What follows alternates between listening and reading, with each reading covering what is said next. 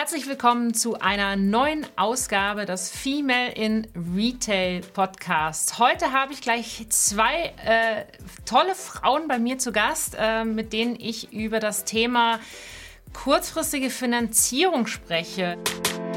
Herzlich willkommen zu Female in Retail, dem Podcast rund um weibliche Erfolgsgeschichten im digitalen Handel und darüber hinaus. Mit unseren Gästen blicken wir, Verena Schlüppmann und Verena Lindner, auf ihre ganz persönlichen Erfahrungen und Tipps in der Businesswelt. Zu Beginn eine kurze Werbung in eigener Sache. Nutze jetzt die Chance und sichere dir dein Ticket für die 11. K5 Future Retail Conference.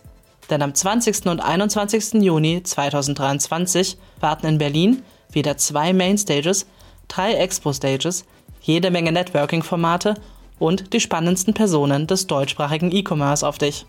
Freu dich auf faszinierende Speaker wie Tina Müller, Johannes Kliesch, Vanessa Stützle oder Christoph Werner. Den Ticketshop, weitere Informationen und alle Speaker der K5 Future Retail Conference 2023 findest du unter konferenz.k5.de. Sichere dir jetzt dein Ticket. Wir freuen uns auf dich. Das ist zum einen äh, die Miriam, Miriam Wohlfahrt. Eigentlich müsste ich sie wahrscheinlich gar nicht vorstellen, aber ich tue es trotzdem. Äh, Miriam ist, Seriengründerin, Fintech-Expertin, äh, erfolgreiche Buchautorin und äh, wer ihr auf LinkedIn folgt, weiß, dass sie auch an äh, vielen Stellen tätig ist. Ihr Herz schlägt äh, für Startups, für das Thema Payment, ähm, aber für Startups nicht nur als Expertise, sondern eben auch für das Thema Finanzierung von Kapital. Herzlich willkommen, liebe Miriam. Schön, dass du da bist. Ja, vielen Dank, liebe Verena. Toll, dass ich hier sein darf. Äh, ich freue mich sehr auf unserem Podcast. Ja, super. Und wir sind eben äh, zu dritt, äh, denn da ist auch noch äh, Jennifer, Jennifer Schäfer von Unmilk. Äh, sie ist äh, Co-Founderin und, und Geschäftsführerin von Unmilk. Unmilk, der Name, der sagt schon so ein bisschen was aus. es geht eben um Milk, äh, um Milk sage ich schon, um Milch quasi, aber eben eine, eine Alternative, nämlich auf Basis von Hafer. Ähm, liebe Jennifer, herzlich willkommen, dass du da bist. Vielen Dank für die Einladung, ich freue mich sehr. Super. Warum ihr beide zusammen in dem Podcast seid, das werden wir gleich rausfinden. Ähm, Miriam, lass uns doch mit dir einmal starten. Ähm, kurz äh, erzähl dein, ein bisschen deine digitale Reise oder deine Reise in der digitalen Welt. Die ist ja auch schon eine Weile länger. Äh, und wie es dazu kam, dass du Banksware gegründet hast. okay, ich versuche mal die vielen Jahre möglichst kurz zu halten. Ja, die ist in der Tat schon ein bisschen länger. Die startet eigentlich um die Jahrtausendwende. Ähm, damals habe ich in einem Konzern gearbeitet, in der Touristik, im Vertrieb und ähm, bin durch Zufall an ein Payment-Unternehmen gekommen, in das ich mich in Anführungsstrichen verliebt habe. Das war so äh, damals äh, die ersten Startups, die so entstanden sind. Damals nannte man es auch gar nicht Payment, sondern es war eine, eine, ein Unternehmen aus Holland und die haben die ersten quasi Online-Payment-Lösungen für E-Commerce-Händler und Airlines gebaut. Und ja, durch Zufall, manchmal passieren Dinge im Leben, habe ich mich entschieden, ähm, meinen Weg komplett, also den ursprünglichen Weg abzubrechen, einen neuen Weg anzufangen in die Digitalbranche Branche zu gehen. Das war Schritt eins. Dort war ich äh, sehr lange. Das wurde sehr erfolgreich, das Unternehmen. Aus dem Unternehmen hervorgegangen äh, ist ein Unternehmen äh, letztendlich, also das hieß Bibbit, wurde verkauft, wurde WorldPay und die ehemaligen Gründer, das sind alle ähm, das ganze Gründungsteam von Adyen. Also Adyen ist auch für viele, die äh, mit Payment überhaupt irgendwie äh, Berührungspunkte haben, ein sehr, sehr bekanntes Unternehmen in Europa geworden, sehr groß und ich glaube wahrscheinlich eins der äh, erfolgreichsten europäischen Tech-Champions überhaupt. Das ist ganz verrückt. Also der Gründer war mein Chef und äh, der hat mich inspiriert, dass man sich doch auch trauen kann, selber etwas zu machen, weil ich würde mich jetzt nicht so als typische Gründerin bezeichnen. Ja, ich bin in einem ganz normalen Haushalt aufgewachsen, keine Unternehmerfamilie und nicht all dieses gehabt. Und äh, aber eben diesen Chef, der mir gezeigt hat, dass wenn man die richtigen Leute an seiner Seite hat, man ganz, ganz viel schaffen kann und jeder in seinen Stärken arbeitet. Und äh, ja, dann habe ich 2009 bin dort also rausgegangen, 2008, habe dann ein Jahr für ein anderes Unternehmen gearbeitet. Das hat mir aber nicht so richtig gefallen, auch im Payment-Bereich und habe mich dann entschieden, 2009 ein Unternehmen zu gründen, ähm, was Rechnungskauf und Ratenkauf in Deutschland abwickelt. Und warum wollte ich das? Ähm, weil ich habe gesehen, damals bei Otto und damals gab es Neckermann und Quelle noch, ähm, dort haben die Leute am allerliebsten im E-Commerce per Rechnung bezahlt und gar nicht jetzt per Kreditkarte oder damals war PayPal auch noch kaum verbreitet und ein bisschen mit Lastschrift. Und ich habe dann immer überlegt, warum versuchen wir eigentlich als internationale Unternehmen immer den deutschen Händlern zu sagen, wie sie bezahlen müssen, sondern können nicht einfach auch den Leuten eine Bezahlart anbieten, die einfach ist und die jeder kennt. Deutschland muss sich niemand Rechnung erklären. Das war dann so vielleicht auch ein bisschen naiv gedacht am Anfang. Die ersten Jahre, die waren auch sehr turbulent. Also habe ich mich entschieden, ich gründe jetzt ein Unternehmen, was quasi diesen Rechnungskauf äh, und den Ratenkauf digitalisiert. Das habe ich auch gemacht und das war ein langer, langer Weg. Ähm, wir haben angefangen zu dritt und wir wurden dann quasi, Otto wurde unser Investor. Otto hat uns irgendwann gekauft. Otto hat uns dann auch wieder verkauft 2017. Wir gingen an Private Equity und es war eine Reise von, ja, von null auf, auf 1000 in vielen Jahren. Also wir hatten nachher über 300 Mitarbeiter, waren sehr profitabel und es war verrückt, wie sich das alles verändert hat, von einem ganz kleinen Startup hin zu einem richtigen Unternehmen. Ja.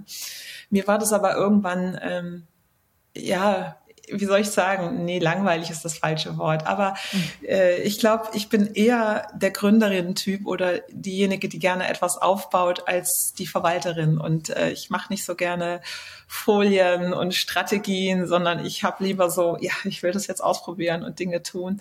Und das ist so mit Private Equity. Und wenn die Firmen größer werden, braucht es einfach ein anderes Management. Und ich habe mich damals entschieden, äh, rauszugehen und Nachfolge zu suchen. Habe dann eine tolle Nachfolgerin auch gefunden ähm, und habe ein neues Unternehmen mitgegründet. Das habe ich nicht alleine gemacht, weil das kam eben auch so aus diesem Need heraus, dass man gesehen hat, wir haben damals bei RatePay sehr viele Marktplätze betreut, ähm, größere Marktplätze, kleinere Marktplätze und hatten sehr häufig die Nachfrage von Seiten der Marktplatzbetreiber, ob wir nicht für deren Händler irgendwie einfachere Lösungen anbieten können, dass wir da früher auszahlen, weil da wohl immer, die meinten dazu, es gibt immer Probleme mit der Liquidität und häufig viele Marktplätze ändern auch ihre, ihre ich sag mal, Auszahlungskonditionen, wann sie auszahlen. Das führte zu vielen Händlern dazu, dass da so vor allem kurzzeitige Liquiditätsengpässe entstanden sind. Und dann meinten die, Mensch, könnt ihr nicht früher auszahlen? Und weißt du, wenn du immer so eine Frage hörst und das nicht nur einmal,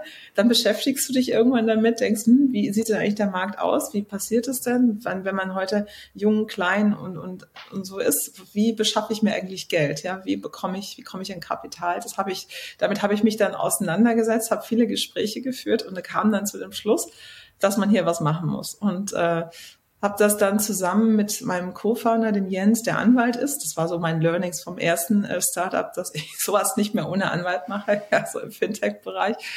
Äh, habe dann das mitgegründet, ja. Und dann haben wir noch zwei weitere Co-Founder dazugeholt und sind jetzt auch schon irgendwie auf dem Papier seit drei Jahren, so richtig im Echtbetrieb seit knapp zwei Jahren und richtig, richtig ähm, seit Wachstumsphase so seit eineinhalb Jahren. Ja, da stehen wir jetzt, sind jetzt, äh, sitzen in Berlin, haben 52 Mitarbeiter und äh, hat natürlich auch ein hartes erstes Startup-Jahr. Äh, es ist gerade die Szene ist nicht ganz so einfach, aber wir haben gute Bestandsinvestoren, deshalb bin ich da ganz optimistisch, dass das gerade alles gut läuft. Ich hoffe, das war jetzt nicht zu lang. Tut mir leid, aber es sind einfach schon so viele Jahre. Ja, das ist ja, ja, schwer, natürlich. das in, in drei Sätze zu packen. Äh, ist ja schon, Philipp, ist ja auch total interessant. Also so eine Reise auch, man, heute haben wir ganz viele neue Gründerinnen, aber ähm, ähm, vor, vor zehn Jahren war es noch nicht, ähm, auch noch nicht so verbreitet, ne? dass, dass man so ein, vor allem in, im, im Payment-Bereich oder, oder Fintech-Bereich, ich meine, das verändert sich jetzt gerade viel, deswegen super mhm. spa äh, spannend und, und vielen Dank dafür. Ähm, jetzt ähm, haben wir noch gar nicht richtig aber aufgeklärt, eben was, was Banksware ist oder äh, wofür ihr steht. Ähm, nimm uns mhm. da doch mal einmal kurz mit. Ja, also wir machen äh, in Englisch würde man sagen Embedded Lending. Zu Deutsch heißt es also integrierte Kredite in Plattformen. Es ist, das hört sich nur immer so so so so, so ja irgendwie kompliziert. Das ist überhaupt nicht kompliziert. Also wir machen Unternehmenskredite, Unternehmensfinanzierungen und vertreiben die aber nicht selbst als Banksware. Also wir sind nicht selbst diejenigen, sondern wir haben die Technologie gebaut, um es jeder Plattform zur Verfügung zu stellen, dass die Plattform es in bei sich integrieren kann und so ihren Händlern anbieten kann. Ähm, kleine Beispiele sind zum Beispiel auch in Lieferando, mit denen haben wir eine Kooperation. Da heißt das die Lieferando Restaurantfinanzierung. Ähm, wir haben auch eine Kooperation mit Zalando, da ist es äh, die, die Zalando Händlerfinanzierung. Wir sind mit dem Händlerbund, machen wir was zusammen und da ist es da auch das Produkt der Händlerfinanzierung. Und dann ist es es ist eine White-Label-Lösung, die sich integrieren lässt, um eben ein Produkt zur Verfügung zu stellen, was genau in den Kontext passt für den jeweiligen Händler. Weil was wir auch machen, ist, wir nutzen Daten aus der Plattform, um eine bessere Kreditentscheidung zu treffen. Ja, um auch besser analysieren zu können, können wir hier überhaupt Kredit anbieten oder nicht, weil wir echte Umsätze sehen. Also wir wollen nicht wissen, was verkaufe, wir wollen eigentlich nur sehen, ist dieser Händler aktiv und ja, wie viel Umsatz hat er in den letzten drei Monaten oder drei bis sechs Monaten gemacht. Und wenn da eben was Positives zu verzeichnen ist, können wir in der Regel einen Kredit geben. Die Höhe wird dann in einmal individuell dann angeboten. Hm. Das heißt, äh, ihr habt im Prinzip eine Schnittstelle zu den Shopsystemen oder zu den, äh, den ERP-Systemen oder wie kann man das ähm, vorstellen? Ja, also, ne, also wir haben ein API und in der Regel können die Shop- oder ERP-Systeme uns integrieren. Und äh, wir haben Schnittstellen, also wir sind fest tief angebunden an, an zwei verschiedene Payment-Anbieter, wie gesagt, an Lieferando, aber auch an Liquiditätsplanungssoftware wie Tidally, Edgicap und so weiter mhm. und sprechen gerade auch noch mit einigen Shop-Systemen. Also ähm, das ist, wie gesagt, man kann uns theoretisch könnte man uns auch direkt erreichen. Das geht auch. Mhm. Wir haben uns nur eben für diesen indirekten Vertriebskanal entschieden, weil wir sehr an diese Plattform Power glauben, weil wir glauben, dass einfach die Plattformen ihren Kunden ein besseres Produkt anbieten können, was nochmal besser auf die jeweilige Zielgruppe zugeschnitten ist. Ja, und dadurch, äh, uns ist es eben wichtig, diese Daten zu bekommen aus den Plattformen heraus. Ja, weil mhm. wenn du heute zu einer Bank gehst und dir einen Unternehmenskredit besorgst, dann sagt die Bank, äh, bring mir bitte zwei Jahre attestierte Jahresabschlüsse, das ist so das Minimum und ganz viel Papier und der Prozess dauert lange. Ja, bei uns ist es so, es gibt kein Papier. Es ist also ein komplett papierloser Kredit äh, und anhand von Daten aus der Plattform machen wir die erste Einschätzung und dann verknüpft ähm, der Händler sein Konto mit uns das ist mhm. über die PSD2 möglich und wir machen einen mhm. Check und können dann mhm. innerhalb von ein paar Minuten sagen, ja, du bekommst einen Kredit, ja, nein und in welcher Höhe und zahlen dann auch sofort aus. Also der Kredit ist online, er ist ohne Papier, er ist na, ich würde mal sagen, fast in Real-Time. Also es ist natürlich, äh, aber man hat in der Regel, kann man äh, sein Geld innerhalb von 24 Stunden bekommen. Ja, das ist, also das haben wir häufig. Es gibt manchmal auch mal, manchmal dauert es ein paar Tage länger, weil die Bank äh, irgendwie da Probleme macht des Zielhändlers, aber in der Regel kann man sein Geld ganz kurzfristig bekommen und wir vergeben Kredite in Höhe zwischen drei und 150.000 Euro. Mhm. Da kann man schon was anfangen. Genau. Das ist schon, das ist schon nicht wenig. Und ähm, das heißt im Prinzip, ähm, ihr ähm, agiert dann ja in dem Fall als Bank. Genau, also wir tun so, als ob wir eine Bank mhm. sind. Wir machen all das, was die Bank macht. Das heißt, die Antragsstrecke, die Kreditprüfung, also die Entscheidung mhm. und die Verarbeitung. Wir sind aber keine Bank. Also muss man dazu sagen, mhm. wir machen im Prinzip nur die komplette Abwicklung, also alles, auch Customer Service. Aber wir arbeiten natürlich mit einer Bank zusammen. Wir arbeiten mit mhm. einer Bank, die in Deutschland registriert ist, also eine deutsche Bank. Ähm, mit der zusammen haben wir äh, eine, so eine, man nennt das Fronting-Bank-Struktur gebaut, so dass die Bank natürlich regulatorisch den Kredit vergibt aber wir machen alles drumherum und wir sind im, vom, von der regulatorischen Seite her ein Kreditvermittler, aber die mhm. Bank steht da natürlich für und es ist auch eine deutsche Bank. Ähm, das ist aber rechtlich alles fein, also sowas ist erlaubt. Es hört sich für viele an was, die Bank ist da nur dahinter. Ähm, wir sind eine wesentliche Auslagerung für die Bank mhm. und machen all das, was die Bank eben auch tun würde, nur eben viel digitaler. Ja. Mhm. ja. Und jetzt äh, möchte ich dann gleich, gleich mal die Jennifer in die Runde mit reinbringen, denn äh, sie ist ja quasi, nicht sie oder ihr Unternehmen ist, der, ist ja ein Use Case von euch, äh, die genau irgendwann in den Need gekommen sind. Äh, Jennifer, ähm, erzähl uns doch erstmal noch mal kurz was zu deinem Unternehmen. Du bist ja auch schon, wenn ich gesehen ich glaube, seit knapp drei Jahren ist Anmilk am Markt. Ähm, ja, erzähl mal, was ist Anmilk? Äh, wie kam es zur Gründung und wo steht ihr gerade? Ähm, gerne, genau. Also wir sind jetzt irgendwo zwischen zweieinhalb und drei Jahren. Anmilk, ähm, da geht bei den meisten schon ein bisschen Kopfkino an. Ähm, wir machen aber nicht irgendwelche Milchalternativen, ähm, was dann viele denken, sondern wir machen ähm, vegane Produkte, Alternativen zu klassischen Kuhmilchprodukten, ähm, die besonders gesund sind. Also bei uns liegt der größte Fokus auf Proteine und ein generell gesundes Nährwertprofil.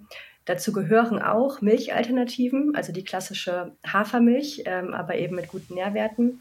Aber auch ähm, andere Produkte wie veganes Proteinpulver, vegane Proteinshakes ähm, und wir haben auch noch einiges in der Pipeline. Also unsere größte Kategorie sind tatsächlich die allerersten veganen Ready-to-Drink Proteinshakes, die wir sowohl online vertreiben als auch über den Handel.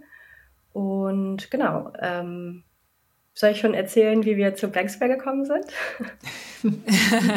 äh, äh können, machen, lass uns das gleich machen. Ähm, ich finde es immer auch ganz spannend, weil wir, also für uns auch der Female in Retail Podcast auch ein bisschen sagen, wie kam es bei dir dazu, dass du in die Gründung gegangen bist?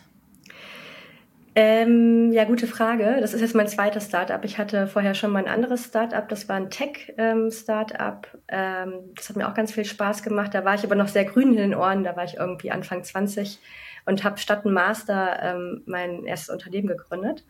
Ähm, hat mir sehr viel Spaß gemacht, ähm, mit zwei Freunden auch gemeinsam ähm, das auf die Beine gezogen.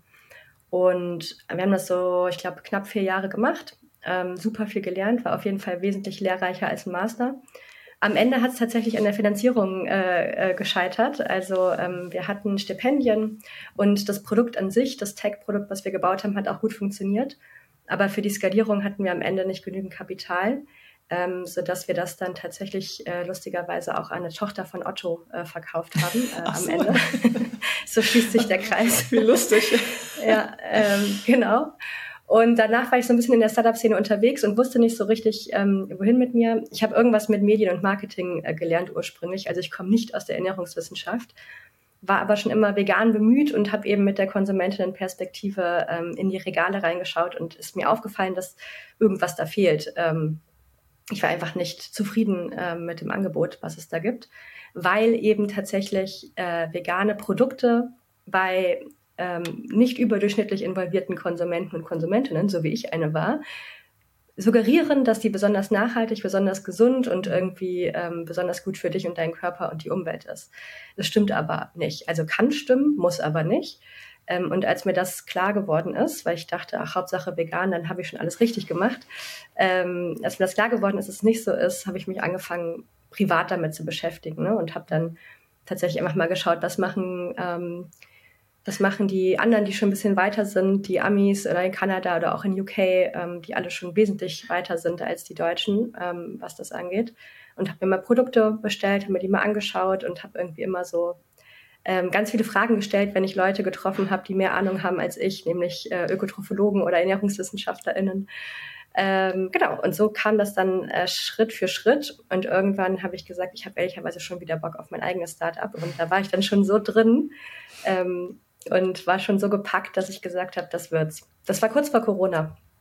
Und dann mitten in mhm. Corona habe ich gegründet, aber da dachte jeder noch, das ist eine kleine Grippe. Und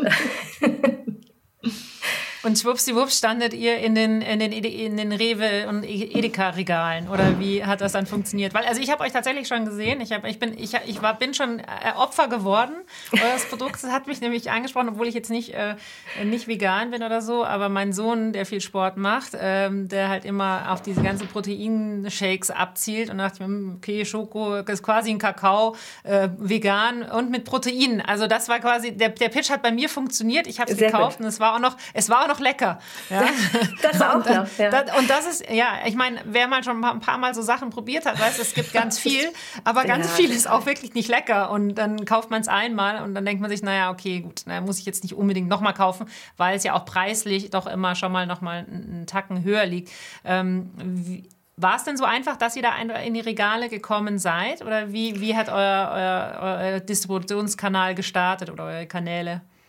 Nee, tatsächlich, also es war gar nicht mal so einfach. Ähm, aber ja, also tatsächlich, das ist auch mein größter ähm, Painpunkt, den du gerade gesagt hast. Wir kennen das alle. Ähm, ich meine, mittlerweile ist ja wirklich fast jeder Mensch bereit, ab und zu mal was Veganes zu probieren. Und wir, unsere Zielgruppe ist auch nicht der Hardcore-Veganer oder Veganerin, sondern das sind halt eben die, die irgendwie verstanden haben, es ist irgendwie ein bisschen cooler, wenn du mal ab und zu zur pflanzlichen ähm, Alternative greifst Du musst dich aber nicht, das ist keine Allergie, ja, also das ist auch keine Immunkrankheit oder so, die du hast. Du fällst jetzt nicht tot um, wenn du irgendwann wieder irgendwas mit Kuhmilch trinkst. Ähm, aber wir wollen eben mit unseren Produkten, mit unserer Marke aufzeigen, dass das ähm, gar nicht schlimm ist, gar nicht wehtut, sogar lecker ist, gesund ist und so weiter. Ähm, und ich nehme das fast schon immer ein bisschen persönlich mittlerweile, wenn ich irgendwas Veganes probiere und das schmeckt einfach wirklich richtig ätzend, weil ich mir dann denke, okay, jetzt hast du den einen Menschen, der jetzt vielleicht sich wieder einen Ruck gegeben hat und gesagt hat, heute probiere ich wieder was Veganes und dann probiert dieser Mensch das. Äh, das wird ja sofort auf die ganze Kategorie projiziert. Ja, Wenn irgendjemand absolut. mal ein Produkt mit Kuhmilch probieren würde und das schmeckt nicht, dann würde der Mensch jetzt nicht sagen, ich ähm, probiere jetzt nie wieder was mit Kuhmilch. Ja, dann ist es dieses eine Produkt. Aber bei veganen Produkten, wenn du einmal einen veganen Käse probierst, der einfach nicht schmeckt, dann heißt das für mhm. dich, veganer Käse schmeckt nicht Absolut. fertig. 100%. Und dann ist äh, die Konsumentin erstmal wieder für fünf Jahre verbrannt und äh, wir müssen uns wieder sehr viel Mühe geben, sie zu überzeugen, dass sie doch mal wieder was Veganes äh, probiert. Aber das nur ähm, nebenbei. Also wenn ich mittlerweile was probiere, was vegan ist und nicht schmeckt, dann nehme ich das echt persönlich, weil ich mir dann immer direkt denke, das ist auch nicht gut für die anderen, die sich sehr viel Mühe geben. Mhm. Ähm, genau, aber tatsächlich, wir wollten am Anfang, oder was heißt wir, ich war damals noch eine One-Woman-Show. Ähm, ich hatte von Anfang an Investoren drin, aber ähm, ich war operativ alleine.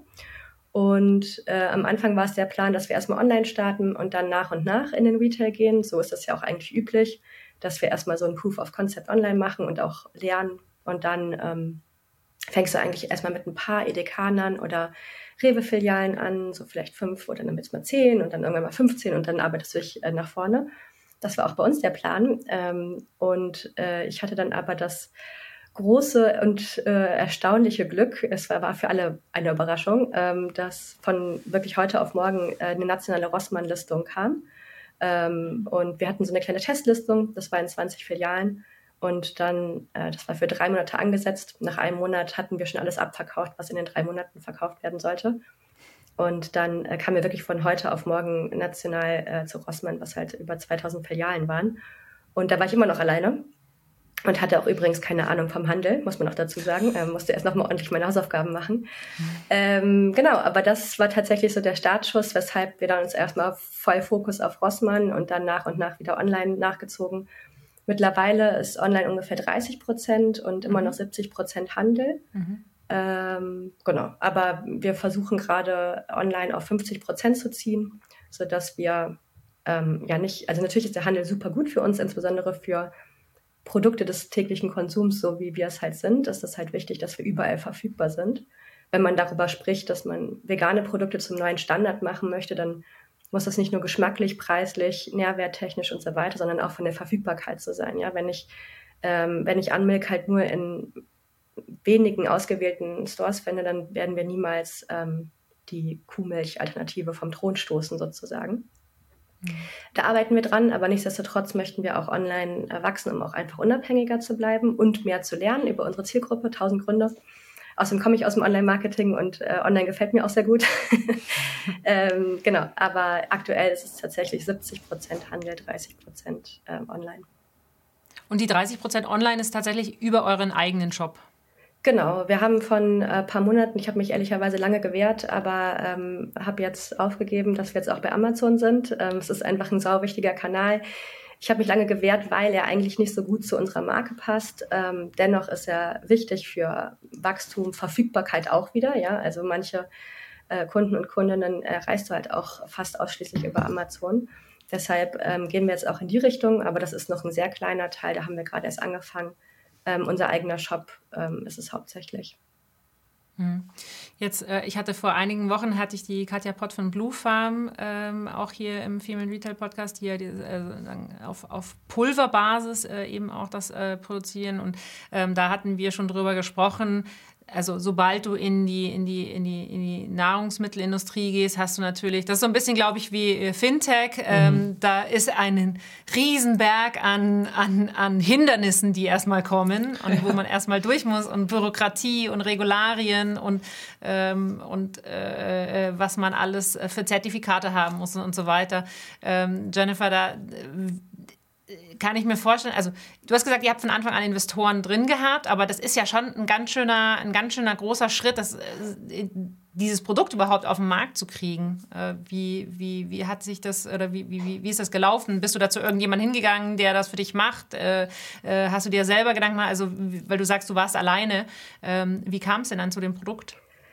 Ähm, ja, gute Frage. Ich glaube, rückblickend ist das auf jeden Fall ein Riesenberg gewesen. Ähm, aber ähm, ich habe das große Glück, dass ich auch äh, immer ein bisschen naiv an die Sachen rangehe und dann immer ähm, nicht die 500 Schritte äh, alles auf einmal sehe, die noch vor mir liegen, sondern so Step by Step mir ähm, was vorknöpfe. Deswegen hat sich das gar nicht immer so riesig angefühlt. Ich habe einfach immer ähm, ja, eins nach dem anderen gemacht und dann wurschtelt man sich so nach vorne.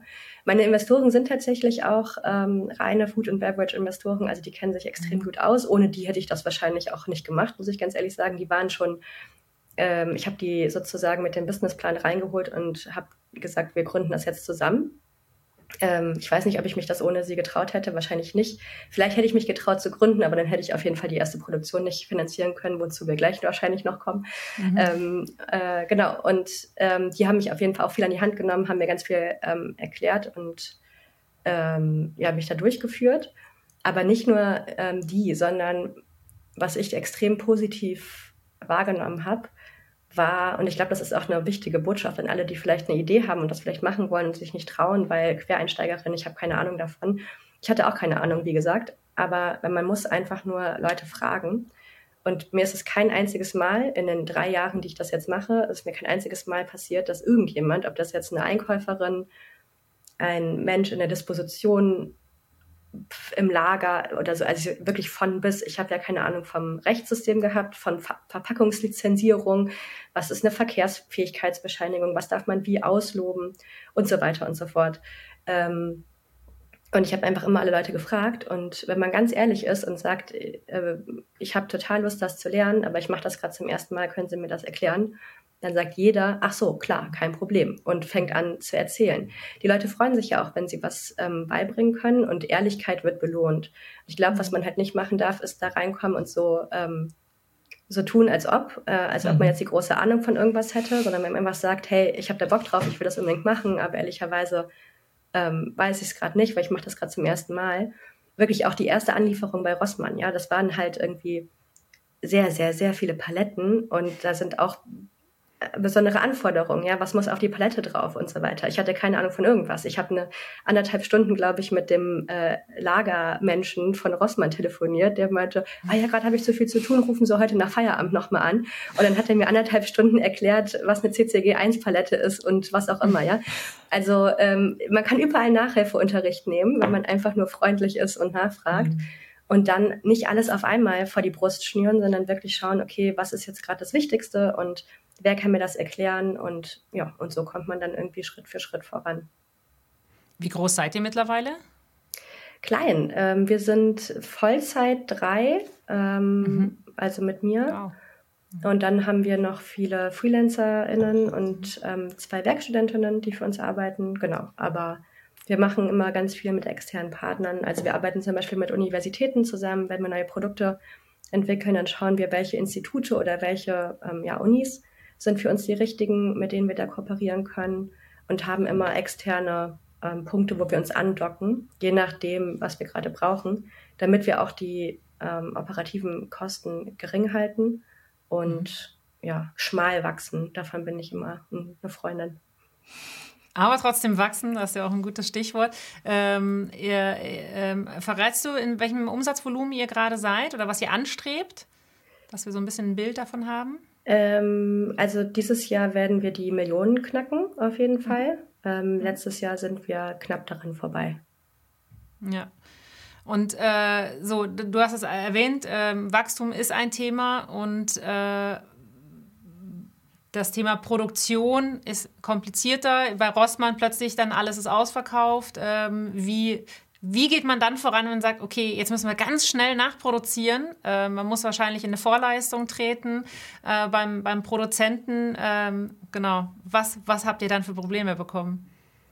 Genau, also als Startup hast du ähm, ja erstmal von allen Seiten Probleme. Also erstens, was den Einkauf äh, angeht, ähm, insbesondere auch in der Kategorie. Man muss natürlich immer dazu sagen, nicht jede Kategorie ist gleich und äh, auch die Mindestbestellmengen sind nicht überall gleich. Ja? Also ähm, ich kenne mich jetzt halt nur in unserer Kategorie aus, deswegen kann ich jetzt für andere nicht sprechen. Aber ich weiß definitiv, dass es bei anderen wesentlich entspannter ist. Wir sind halt in einer, in einer Kategorie, ähm, wir stellen Produkte her, die klassischerweise ähm, auf klassischen Molkereianlagen laufen. Mhm. Also theoretisch kann jede Molkereianlage kann auch vegane Produkte äh, produzieren. Das haben die nur keinen Bock drauf, weil vegan äh, möchten die halt meistens äh, nicht.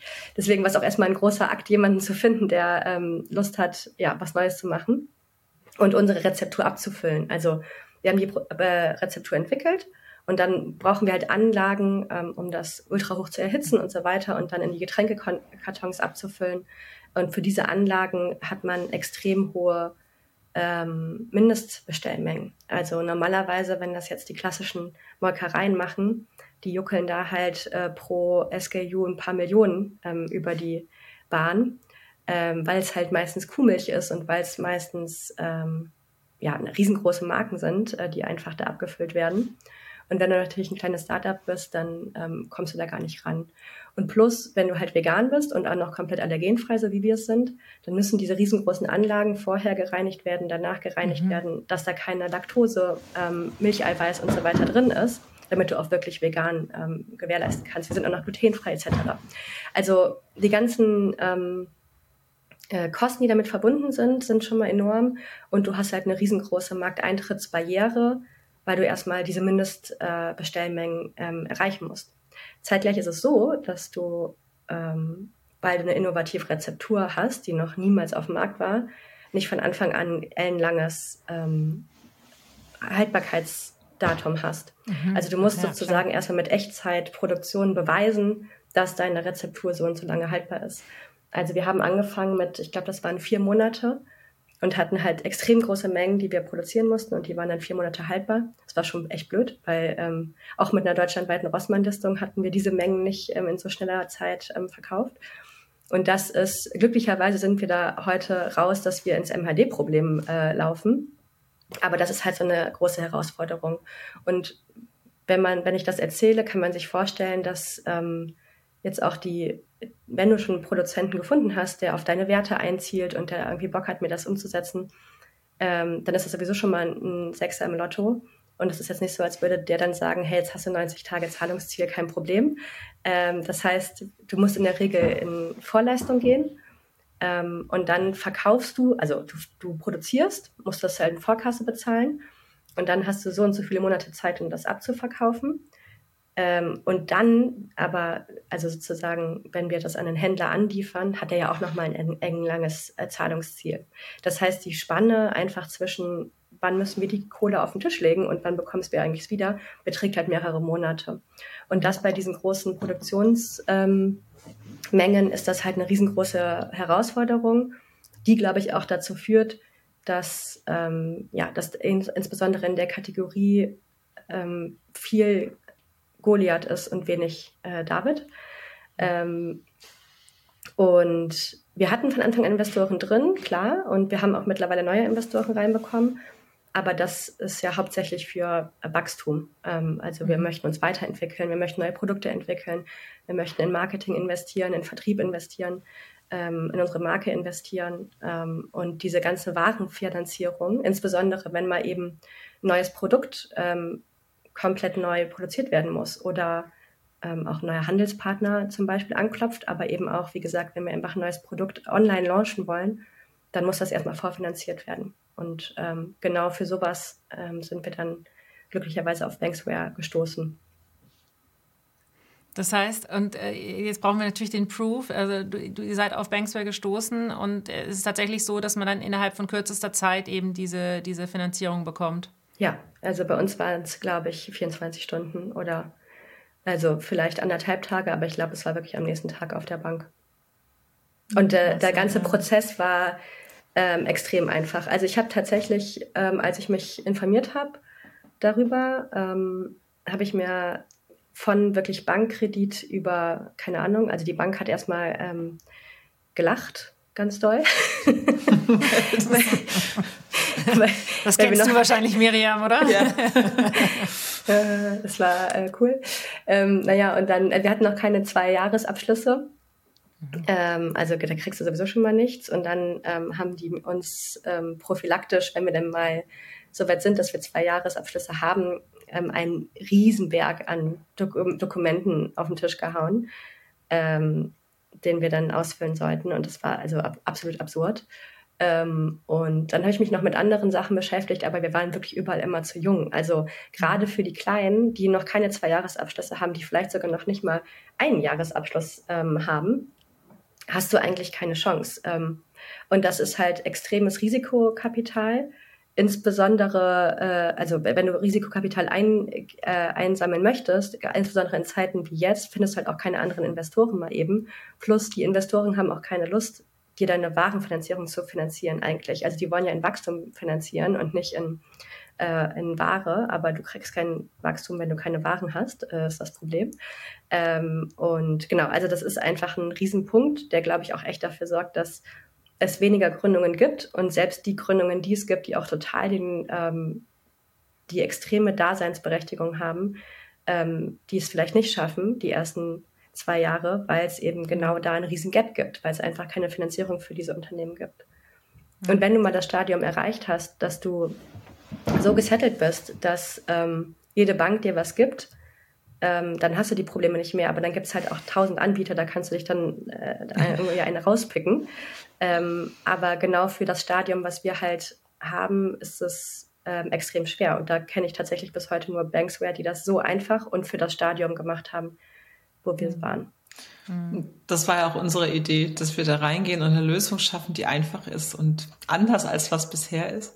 Ähm, wir sind natürlich, wir sind kein, wir können auch keine Kredite vergeben an Unternehmen, die gerade am Sterben sind. Also das ist, und deshalb ist für uns ja auch so wichtig, rauszufinden, wie ist wirklich die aktuelle Lage des Unternehmens und eben nicht anhand von alten Daten, sondern eben von Daten eben aus den Plattformen heraus, aber über, auch über die Konnektoren zu, zu Stripe, zu Amazon, da gibt's eben auch offene Schnittstellen, die man anzapfen kann, um da eben Informationen rauszuziehen. Ja. Und äh, wir möchten einfach einen, einen positiven Weg äh, nach oben sehen. Also das muss gar nicht groß sein, aber man muss eben erkennen können, dass das Unternehmen Potenzial hat. Ja? Und dann gehen wir da auch gerne rein. Und ich glaube, was auch angenehm ist, dass man nicht irgendwie die Ware als äh, Pfand hinterlegen muss, wie das häufig bei klassischem mhm. Factoring oder Warenfinanzierung ist, sondern man hat so als Händler, glaube ich, deutlich mehr Flexibilität, wenn das einfach ein ganz normaler Betriebsmittelkredit ist. Ja? Und äh, man da nicht groß Sicherheiten hinterlegen muss. Ja. Ist das dann, Miriam, ist das dann so eigentlich so ein bisschen der klassische Case ähm, von oder klassische Kunde bei euch, der genau mhm. dieses, dieses, dieses Produktionsproblem hat ähm, ja, vor Finanzierung? Also ist häufig so. Also klassische Kunde ist ein E-Commerce-Händler und der eben auch selber auch viele produzieren selbst, aber viele müssen ja auch Waren beschaffen. Also eigentlich dieser klassische Case, wo es immer diese Engpässe gibt zwischen dieser Zeit, wo beschafft wird und wo verkauft wird. Aber man ja trotzdem sieht, dass sich das Unternehmen ganz gut entwickelt. Wir haben auch so ein anderes Beispiel, weil wir, was wir jetzt auch sehr schön sehen, ist, dass die immer wieder kommen, die meisten. Ja, also wir haben jetzt mhm. die ersten, die jetzt, die schon zum vierten Mal bei uns jetzt sind. Also wow. ähm, und wir hatten da auch eine schöne Case Study mit einem, das ist auch finde ich mal ein tolles Beispiel. Die heißen My Dart File. Das sind äh, zwei Jungs, äh, die die auch während Corona angefangen haben. Die sind ein bisschen auf diesen Dart-File-Hype oder auf das, den Dart-Hype gegangen und produzieren eben personalisierte Dart-File, so als Geschenke und schön verpackt und besonders schönem Aussehen und das kommt auch richtig gut an. Aber die wurden auch, äh, das hat sich toll entwickelt, aber die Bank äh, hat denen nichts gegeben. Und die haben halt auch gesagt, die haben sich finanziert über Kreditkarten, haben dann versucht, Factoring zu machen, mussten aber immer Sicherheiten hinterlegen. Ich glaube, das ist einfach sehr schwer. Und unser Anspruch war eben, eben etwas zu bauen, was mega einfach ist. Also so im Prinzip, ja, wir sind ja alle durch Amazon irgendwie so erzogen und dass wir eigentlich auch nur noch so einfache Prozesse haben, weil wir haben keinen Bock mehr auf Papier und mhm. irgendwelche großen Uploads und wenn es dann so sperrig ist. Und das wollten wir eben unbedingt machen. Und peu à peu erweitern wir das ja auch. Also, dass wir auch andere Zielgruppen erschließen. Aber Stand heute ist es klassisch vor allem E-Commerce-Händler und, äh, und auch Restaurants. Mhm. Das, äh, jetzt haben wir gesagt, jetzt äh, sind vor allem natürlich Startups, die, die jetzt gerade in dieser Aufbauphase sind. Äh, Jennifer, du sagtest auch gerade, naja, wenn man dann schon groß ist, dann hat man ja im Zweifelsfall auch schon die Kohle.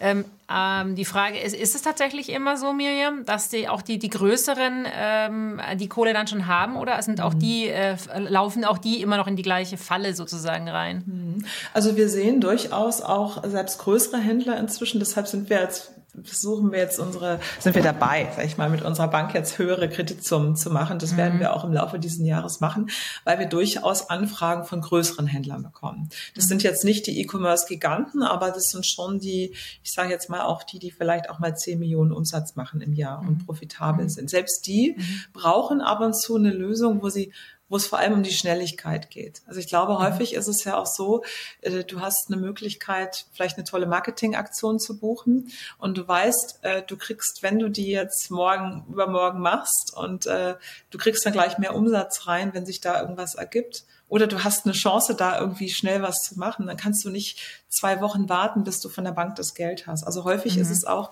der Use Case, diese Schnelligkeit, ja, dass dann mhm. eben auch etabliertere Händler ähm, das trotzdem machen. Ich hatte auch letztens ein Gespräch mit einem äh, größeren Lampenhändler, weil mich das interessiert hat. Der hat auch stationäre Filme. Da dachte ich, warum?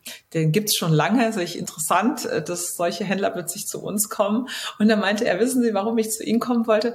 Weil, also im Moment ist so viel Stau, immer wenn ich dann nach Hamburg zu meiner Bank reinfahren muss und denen auch noch Papier bringen muss, da bin ich im Prinzip drei Tage unterwegs, um mir das Geld zu beschaffen. Und da zahle ich lieber ein bisschen mehr äh, bei ihnen und äh, das ist viel besser und einfacher.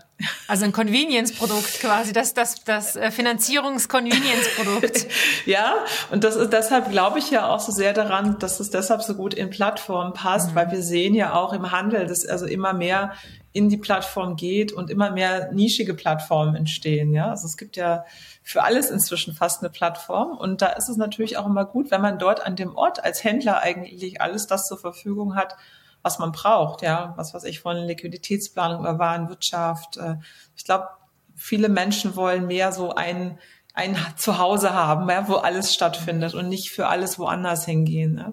So ein digitales ja. Haus. Ja? Ja, ist ja auch für die, ist ja auch für die Plattform selbst natürlich nochmal ein Vorteil, den sie mitbringen, ne, Klar. attraktiv zu sein, dass die, dass die, die Händler, die dann angebunden sind, ähm, nicht so ein großes Risiko laufen. Genau, das ist für die Plattform interessant, weil sie, weil sie die Händler auch damit stärker an sich binden und auch das Produkt eben erweitern. Ähm, und und für beides ist, glaube ich, für alle ein guter Case. Also für, du hast jetzt Jennifer gehört, dass sie auch damit ganz, ganz happy war. Also das macht mich ja auch immer froh.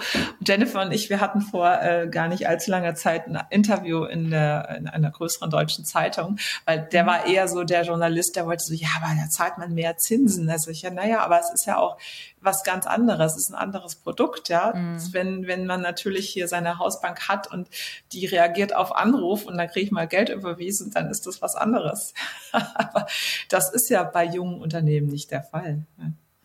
Ja, und ja, jetzt wahrscheinlich, also ich meine jetzt äh, während Corona, äh, weil eine Sache jetzt mal mein E-Commerce betrachtet, ne? mhm. ne? ich meine, wissen wir alle, was, was während Corona passiert ist, aber wir wissen auch, was jetzt gerade passiert. Mhm. Ähm, also ich kann mir vorstellen, jetzt als Startup noch irgendwo Geld zu kriegen für kurzfristige Finanzierung, da sagt jeder, ja, äh, schön, das möchten die 20 anderen da auch. Mhm. Ja, es ist gerade, die Zeiten sind gerade echt hart. Mhm. Und ich glaube, was man halt auch nicht vergessen darf, ich habe eben äh, erzählt, wie klein wir sind, ne? Und dass wir wirklich versuchen, ähm, mit einem kleinen Team äh, voranzukommen. Und ähm, selbst wenn man eine Audienz bei einer Bank bekommt und die sagt, äh, okay, bereiten Sie das mal vor, also die ganzen Dokumente, ähm, die da notwendig sind, wer, wer soll das denn machen? Also da muss man auch ein Eurozeichen dran machen an die Zeit, die da reinfließt. Und klar mhm. sind äh, die Konditionen ein bisschen anders als äh, bei einer Bank, aber dafür ist es in fünf Minuten erledigt und ich muss da nicht eine Vollzeitstelle draufsetzen, die da sich irgendwie zwei Wochen reinarbeitet und die ganzen Dokumente ähm, aufarbeitet und da so viel Zeit als Invest sozusagen wieder ähm, reingibt. Und wenn man das, glaube ich, am Ende des Tages aufwiegt miteinander, dann ist das halt ein sehr, sehr faires Angebot. Hm. Ja.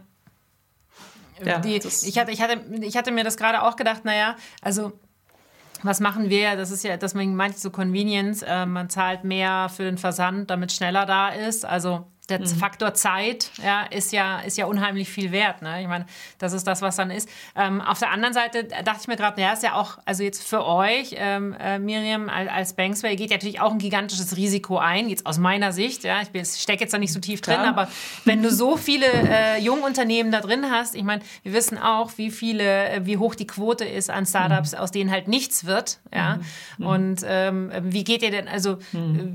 Äh, also Gott sei Dank ist die Quote derer, wo ich sag ich mal, wir beherrschen das ganz gut, glaube ich, mhm. das Risiko. Und das ist sicherlich auch die Kernkompetenz, die wir gebaut haben, ist, ist das Risiko einzuschätzen. Ich mhm. komme ja aus dieser Welt. Mit RatePay haben wir nichts anderes gemacht. Mit RatePay haben wir zwölf Jahre ein System gebaut, was das Privatpersonenrisiko im Prinzip berechnet hat und überlegt hat, wie hoch ist die Ausfallwahrscheinlichkeit. Und das Geschäftsmodell funktioniert nur, wenn man das Risiko beherrscht. Ähm, das tun wir. Also bisher sieht's gut aus. Natürlich knock on woods, ja. Ich bin da aber sehr optimistisch und deshalb ist es natürlich auch so, dass wir nicht jeden Kunden annehmen können. Ja, es ist nicht jeder Kunde, der passfähig ist. Und deshalb ist es auch gut, mit Plattformen zusammenzuarbeiten, weil man kann gemeinsam Kriterien irgendwie, ähm, ich sage jetzt mal, auswählen, wo man sagt, wir bieten das denen an, die das und das und das erfüllen. Ja? Äh, mindestens drei Monate einen positiven Umsatz und so weiter. Das ist pro Plattform ein bisschen unterschiedlich, damit dann eben auch nicht zu viele abgelehnt werden. Aber es ist nicht, es eignet sich nicht für jeden und jedes Unternehmen. Deshalb muss ich schon auch dazu sagen, ja. Und äh, wir sind natürlich auch äh, wir wollen jetzt auch nicht diesen Ausfall ans, uns reinholen, sondern gucken eben auch schon genau hin. Ja. Aber es gibt und das meine ich damit. Es gibt trotzdem sehr viele Unternehmen, denen man das zutrauen kann und die das auch schaffen werden, weil sie stark genug sind, weil sie echt toll, tolle Performance in den letzten Monaten hatten. Und das finde ich schon cool, auch da eine Lösung einfach zu bieten, äh, hier echt zu unterstützen. Ja? Und äh, klar, also alle können wir nicht nehmen. Also wie gesagt, wir sind nicht der letzte Strohhalm und äh, das, da werden wir auch keinen Kredit vergeben, wenn gar nichts mehr geht. Ja. Ja, aber das ist ja auch wichtig, denn mhm. meine, es muss ja auch eine natürliche Marktbereinigung immer geben. Klar. Äh, mhm. das, das, sehen wir ja jetzt auch selbst bei den mhm. ganz Großen, die sich mhm. mit Staatskrediten ähm, mhm. durchgezogen ja. haben über Jahre.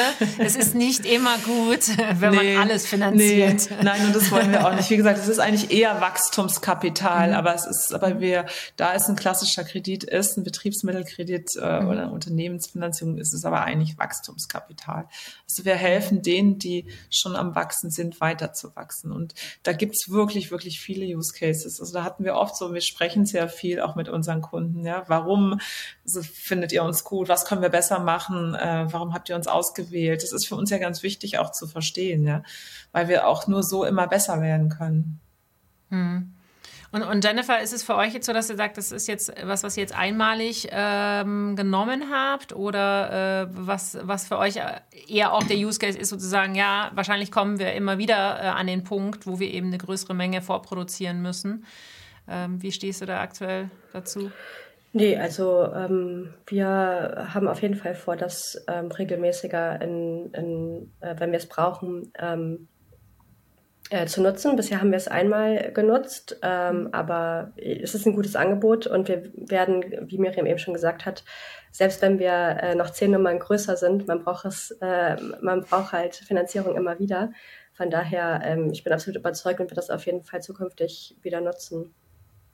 Ist es denn so, Miriam, dass wenn jetzt äh, so wie Anmilk, die jetzt schon einmal äh, de, den, den Kredit haben, die ja dann auch in eine, in eine Rückzahlungsverpflichtung gehen und also man sagt ja immer, ich habe irgendwann mal gelernt vor 20 Jahren, als ich noch bei Zuplus war, ähm, äh, man wird umso kreditwürdiger, äh, je mehr ähm, man schon Kredite gehabt hat und zurückgezahlt hat. Also der ist kreditwürdiger als derjenige, der noch nie was gehabt hat, weil man halt schon Daten hat. Also zumindest war das damals, wo ich gedacht habe, das ist ja total komisch. Aber ist das dann, ist das dann ähnlich bei bei euch, dass du sagst, naja, für den, der, der jetzt schon sagen, in, eurer, in, eurem, in euren Daten drin ist und der kommt ein Jahr später wieder, dann ähm, geht das auch noch schneller? Das wird schon einfacher, aber trotzdem gucken mhm. wir auch immer auf die letzten Monate. Ja? Okay. Also das ist schon der Unterschied, dass wir quasi die, die Analyse, und ich glaube, das ist eben, es wird jetzt interessanter in solchen Zeiten, weil wenn du dir überlegst, wenn eine klassische Bank heute nur guckt auf die letzten zwei Jahre, dann ist es ja, ich meine, in einer Zeit wie dieser, was, was sagen die Verzerrt. letzten zwei Jahre ja, aus, ja? ja? Also das ist echt sehr schwierig, finde ich. Und deshalb gucken wir uns immer echte Umsätze auch an.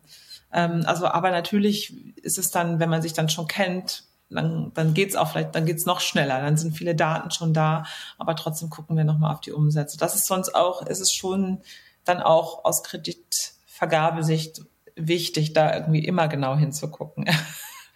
Ja. Das müssen wir auch, weil natürlich wir wollen ja auch, äh, wir sind auch ein Startup, wir wollen auch äh, weiter existieren, wir wollen groß werden.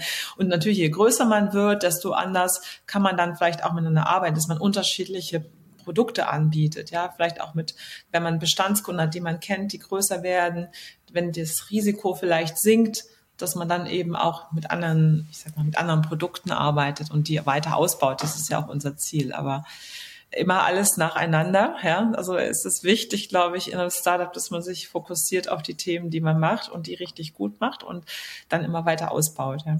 Und ich kann nicht sagen, wir haben heute zehn Produkte, zehn Kreditprodukte, aber wer weiß du, vielleicht werden wir irgendwann mal der Kreditstandard der Zukunft, ja, weil es so einfach ist. Klar.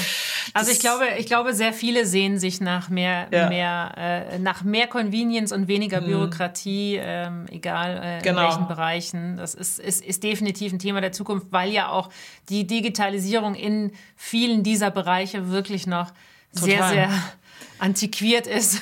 Ist es auch, also vor allem in diesem Bereich der Kredite, der kleineren Kredite in Banken. Ja, dieses, mhm. die sind einfach für Banken. Man muss überlegen, eine Bank, die einen Kredit vergibt, muss genauso viel Aufwand betreiben, wenn sie 50.000 vergibt, wie wenn sie mhm. jetzt drei Millionen vergibt. Mhm. Und deshalb ja. ist natürlich dieser wahrscheinlich diese, dieser Ehrgeiz der Bank da reinzugehen, in diesen kleinen, bei den kleineren Summen da richtig viel zu investieren, um da die Prozesse besser zu machen, der ist gar nicht so groß. Ja? Mhm. Ja, total spannend. Äh, ihr Lieben, wir sind, wir sind schon, schon, schon aus der Zeit und wir müssen uns ein bisschen sputen. Ich würde total gern, weil ich es äh, spannend finde, äh, wir haben eine, eine, super erfahrene Gründerin, schon viele, viele Jahre. Wir haben dich, Jennifer, äh, auch schon äh, zwei, zweifache Gründerin, aber trotzdem noch äh, in jüngeren Jahren. Ähm, und wir möchten immer zum Schluss nochmal so ein bisschen so die drei Top-Tipps ähm, hören. Ähm, Wenn es auch ist, vielleicht kann auch nur einer sein, dass einer sagt, oder ein Learning, wenn ihr zurückblickt, wo ihr sagt, das würde ich anderen mitgeben? Jennifer, du hast es so schön gesagt, man muss ganz viel fragen. Das ist ja schon eigentlich wahrscheinlich einer, einer der Top-Tipps, aber das nochmal ähm, für euch so kurz die, die Bühne. Ähm, was würdet ihr angehenden Gründerinnen ähm, oder, oder Gründerinnen, die schon, schon mittendrin sind, gerne mitgeben? Miriam, starte du. Soll ich starten? Okay, also so mein Motto ist ja, Begeisterung ist das Prinzip aller Möglichkeiten, ja, weil ich daran glaube, wenn man für etwas brennt, dann schafft man das auch. Und dann äh, das Zweite ist vielleicht einfach, dass es durchhalten, dass es, mhm. dass man sich das immer wieder sagen muss, durchzuhalten, weil es gibt, es ist so im Startup-Leben, es geht manchmal so rauf und runter. Und dass das das A und O ist eigentlich, glaube ich, um überhaupt sowas zu machen, ist es diese Durchhaltekompetenz. Mhm ja, das auszuhalten, wenn Rückschläge kommen und, und ähm, dessen sollte man sich bewusst sein, dass man sich da ein dickes Fell zulegt, ja, und dann vielleicht eben auch äh, immer denken, was kann denn wirklich Schlimmes passieren, wenn es nicht klappt? Ja, also dass man die Angst davor eben verliert, weil letztendlich, selbst wenn es nicht klappt mit der Gründung, dann gibt es doch immer wieder einen Weg. Ja, und ich denke immer so aus Arbeitgeberinnen-Sicht, ähm, ich finde Menschen, wenn die, wenn die mal versucht haben, auch sich selbstständig zu machen und auch wenn es daneben gegangen ist, das zeigt ja einfach, dass da viel äh, Power ist und, und viel Ehrgeiz und auch Unternehmergeist und es sind doch auch tolle Mitarbeiter. Also ich glaube, man braucht dann keine Angst haben, dass man sich damit denn irgendwie sein Image irgendwie schlecht macht. Das ist in Deutschland leider noch so ein bisschen so, dass man mhm. Angst hat vor diesem Scheitern. Das sollte man nicht ja. haben. Ja, danke. Jennifer. Ähm, kann ich zu 100 Prozent zustimmen, würde ich auch äh, genauso sagen. Also Ausdauer ist auf jeden Fall ein Thema, aber man sollte auch auf jeden Fall, ähm, also, was heißt man sollte? Ich glaube, es gibt auch genügend Beispiele, äh, die zeigen, dass es gut gehen kann, wenn man in was gründet, einfach nur um irgendwas zu gründen, wo man jetzt vielleicht gar nicht so leidenschaftlich ist. Das mag für viele Leute funktionieren und das will ich auch gar nicht ähm, irgendwie degradieren oder so. Für mich persönlich äh, ist es nicht so. Also ich würde immer nur ähm, weil man nun mal logischerweise, das muss man auch nicht schönreden, sehr, sehr, sehr viel Zeit in die Gründung investiert. Und idealerweise macht man das in etwas, wo man für brennt mhm. ähm, und wo man ja auch was rauszieht und nicht nur Energie reingibt, sondern auch ganz viel Energie rauszieht. Ähm, also Leidenschaft würde ich definitiv auch unterschreiben. Ähm, dann Fragen stellen, genau. Also nicht äh, schüchtern sein oder irgendwie Angst haben, dass man ähm, nicht ernst genommen wird, weil man jetzt die Antwort auf irgendwas nicht weiß. Das ist nicht so. Also man kann einfach ähm, ehrlich Fragen stellen, sollte man auch immer. Und ein Thema, ähm, was ich, wo ich jetzt gerade äh, wieder was Neues lerne, äh, Fokus. Also ähm, ich tendiere dazu immer, weil ich dann so leidenschaftlich bin und denke, huh, und hier ist noch ein Schmetterling und das können wir noch machen und lass uns doch am liebsten noch äh, das auch noch machen, ähm, dass ich jetzt gerade mich selber diszipliniere, immer wieder den Fokus zu behalten und zu sagen, hey, was ist unsere Vision, was ist unsere Mission, was ist der wichtigste Schritt, um jetzt dahin zu kommen und nicht auf allen Hochzeiten gleichzeitig tanzen, ähm, sondern lieber eine Sache machen und die richtig und dann wieder die nächste Sache und die dann auch richtig. Mhm. ähm, das lerne also, ich gerade. Ja, ich glaube aber, das ist ein, also äh, ich bin mit, mit einem Unternehmer verheiratet und ich kann sagen, und ich habe, ich sage immer, der Sven, Sven Ritter, der äh, Zooplus auch mitgegründet hat, ist sozusagen mein, beruflich, mein Berufsehemann, mit dem arbeite ich seit 20 Jahren zusammen und ich kann eins sagen, einmal Unternehmer, immer Unternehmer und sieht immer ganz viele Schmetterlinge, die rumfliegen. es hört einfach nicht auf. Ja. Das ist ganz ja auch schlimm. cool. Das ist ja auch cool und das macht auch Spaß. Aber ich glaube, man muss auch lernen, dann dem einen zu ja. folgen.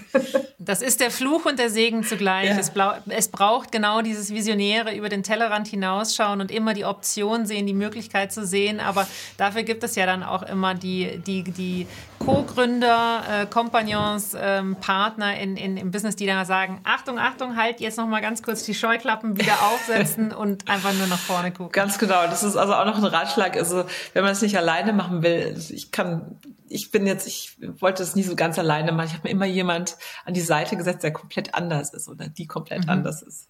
Ja, genau das. Ich sehe nämlich auch überall Schmetterlinge und brauche auch immer dann wieder jemand, der sagt, komm, jetzt hier Fokus. ja, aber das ist doch ein schönes Schlusswort. Ähm, ja. man, man darf die Schmetterlinge sehen, ja. man muss sie nur ab und zu wahrscheinlich ein bisschen einfangen und äh, irgendwo wieder in eine Richtung leiten. Genau. Vielen Dank für das, für das schöne Gespräch. Ähm, ich finde es war eine schöne Mischung aus, äh, ja, in die Tiefe gehen von Finanzierung und äh, trotzdem aber auch dieser, ähm, der Unternehmergeist bei euch beiden. Das hat mir sehr viel Spaß gemacht. Vielen Dank. Danke dir auch. Es hat auch großen Spaß Danke. gemacht. Voll. Danke euch.